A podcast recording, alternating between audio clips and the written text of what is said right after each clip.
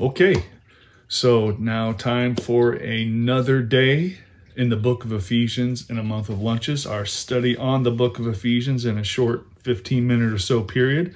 So grab a cup of coffee or grab your lunch and let's get d- digging into the word as we uh, keep moving forward through uh, chapter 2. So we're picking up in verse 8, moving right into it. So it says, most of you guys are really familiar with this verse.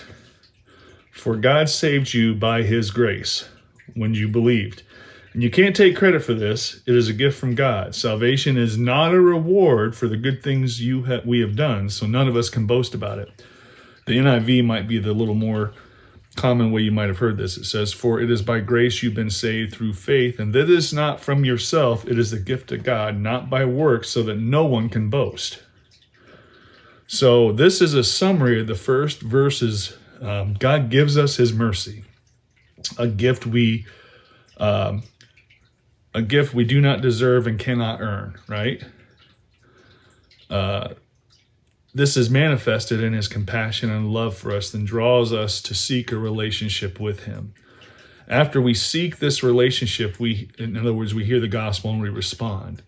You remember, our faith comes by hearing and hearing by the word of God. We can't get saved.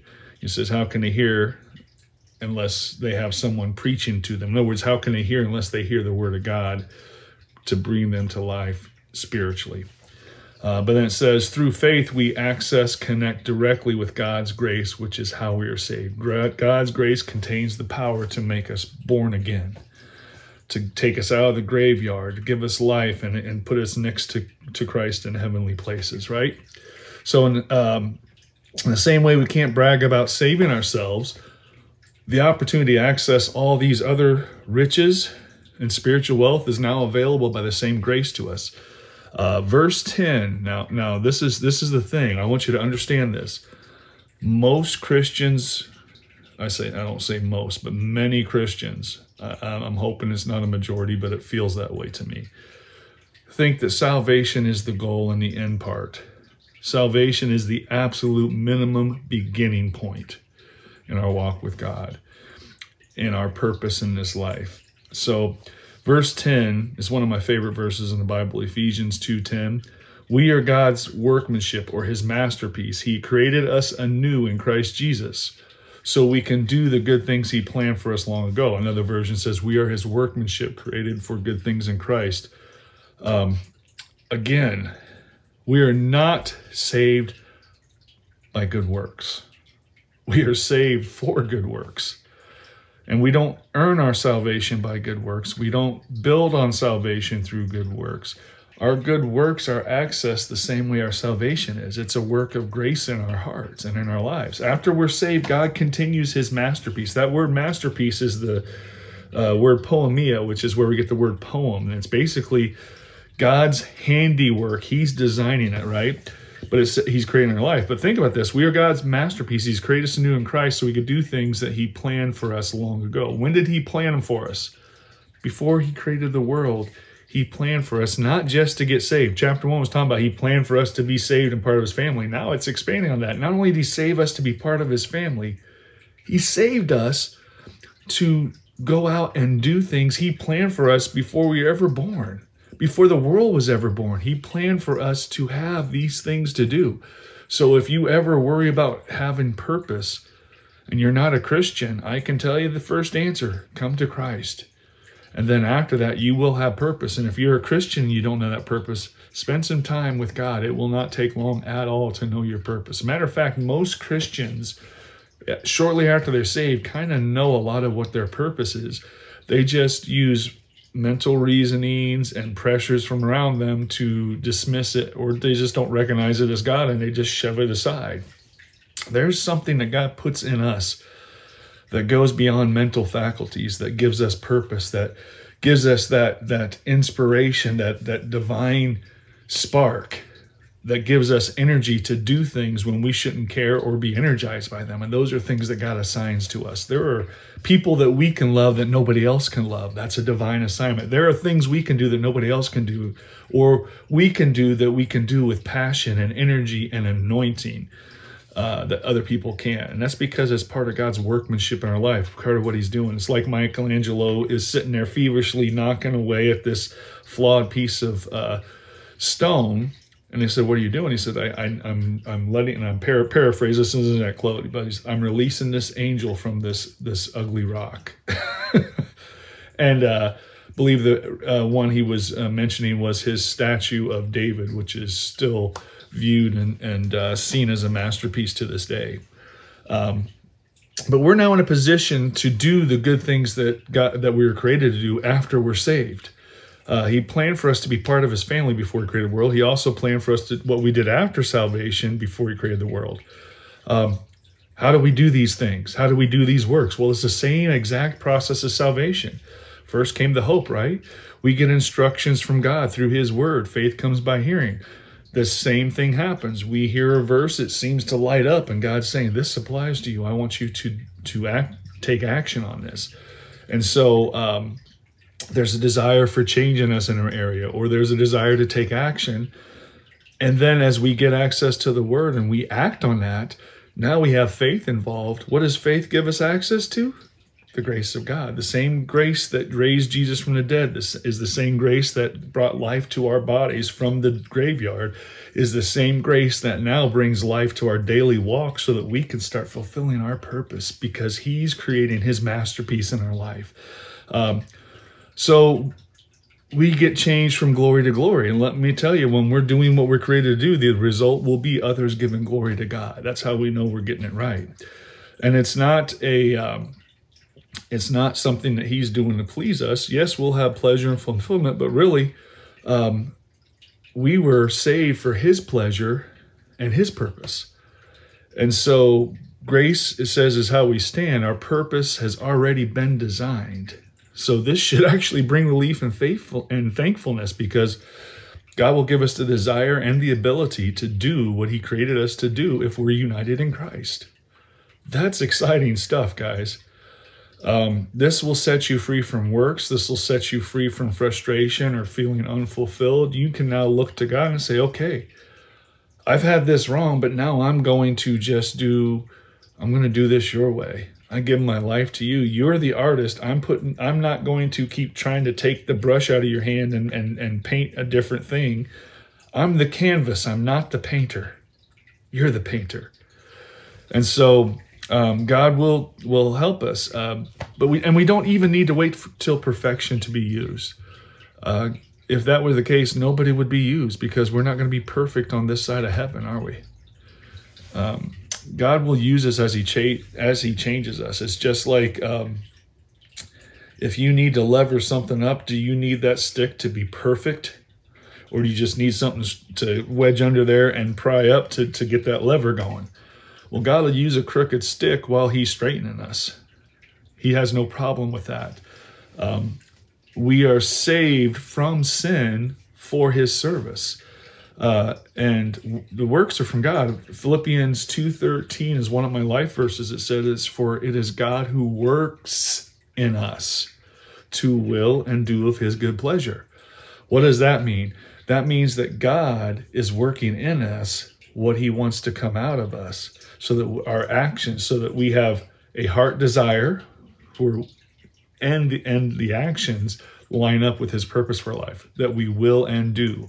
Will is our heart attitude, and actions, will and do, those all line up with what he's been working in us as it's been worked out of us. That's why it says to work out our own salvation with fear and trembling right before that is man, we only get one canvas that's called your life.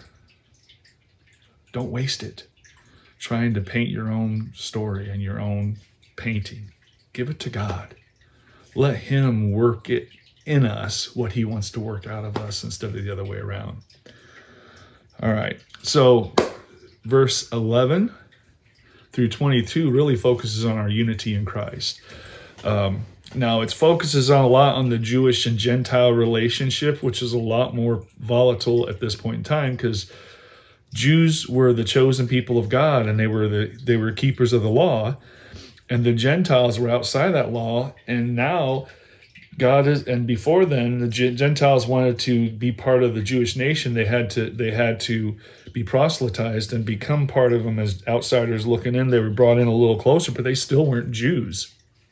Um, they didn't have all the benefits and privileges. They just got in, brought in, and had some of them.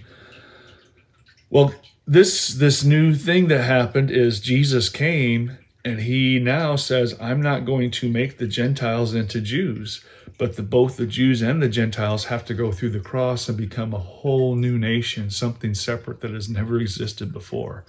And I'm going to bring them in. And the way you know that they're with me is because there's going to be unity where there shouldn't be unity.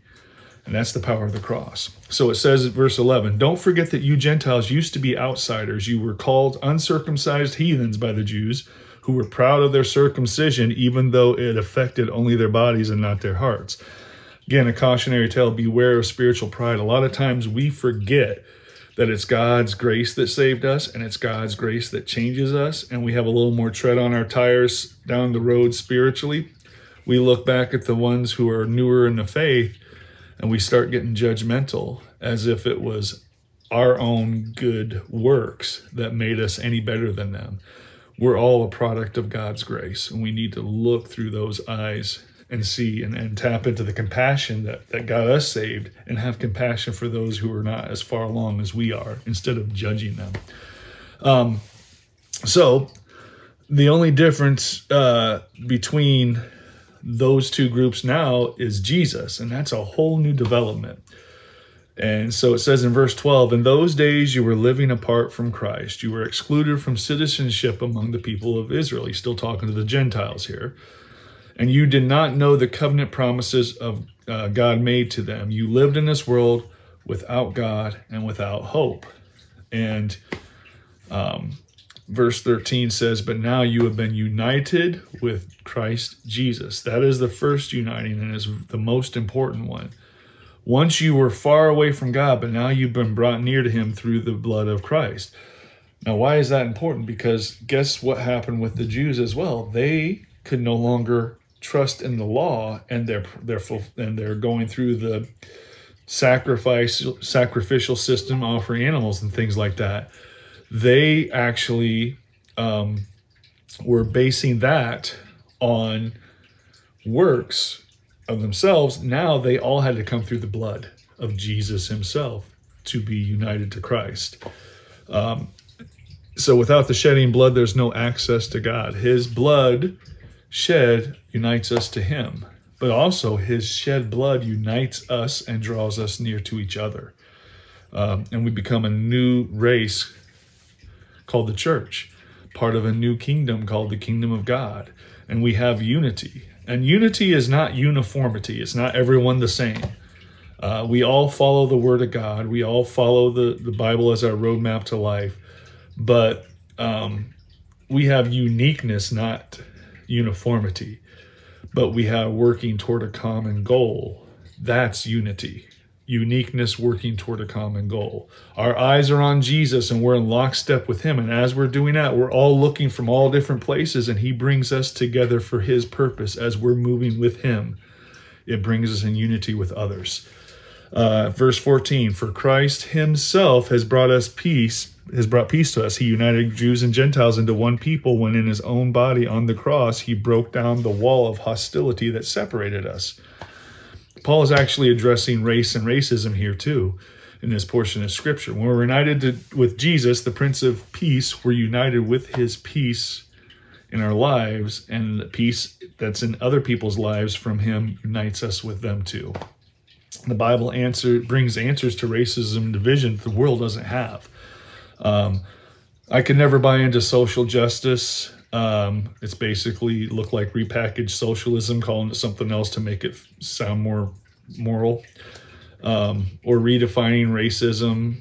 Uh, you know, when I was studying uh, at Grace College uh, and I was taking some some courses in counseling, a lot of them were excellent, especially at the master's level. They were really good. Then a lot of them were like, uh, not so good pieces of them or something like that. And what I did is I ran everything through the Bible. And if it held through the Bible, I would apply it and use it.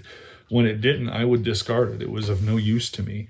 And a lot of this equity, diversity, inclusion stuff that the world is trying to run toward, when it's filtered by the world, word, a lot of it's not worth anything. And As a matter of fact, it's spiritually damaging. Um, when the world tries to unify, it uses division, ironically enough. It's like, are you male, female? Are you white? Are you black? Are you LGBTQ, exclamation, all these others? Are you fat? Are you skinny? Are you able bodied? Are you handicapped? They're using all these different things that can be ways to separate you to elevate your victimhood status. And that's what brings you value instead of us becoming part of the body of Christ. I mean, the, Jesus does away with all that and brings us all united together. and it really brings all that division goes away and true unity comes where you have people who are united in, in through the blood of Jesus. It, it's an amazing thing. It makes no sense unless you understand the spiritual things. So it says in verse 15, he did this by ending the system of the law with its commandments and regulation. He made peace between the Jew, Jews and Gentiles by creating himself one new people from two groups, and that people is the church. The law was that mirror that would show us the dirt but not give us any power to remove it. We now have the power to remove that and be changed and be cleansed. Um, and you can be from anywhere in the world and be united with other Christians, and there's true unity. Uh, it's just like if you're overseas and you find another American, you find um, automatically you're drawn to them and speaking English to each other. Christians have that common unity because we're all from the same nation. All right, we're going to end there and we'll pick up from here next week. You guys have a great week. Have a great weekend. Be blessed as we continue with Ephesians in the month of lunches next week.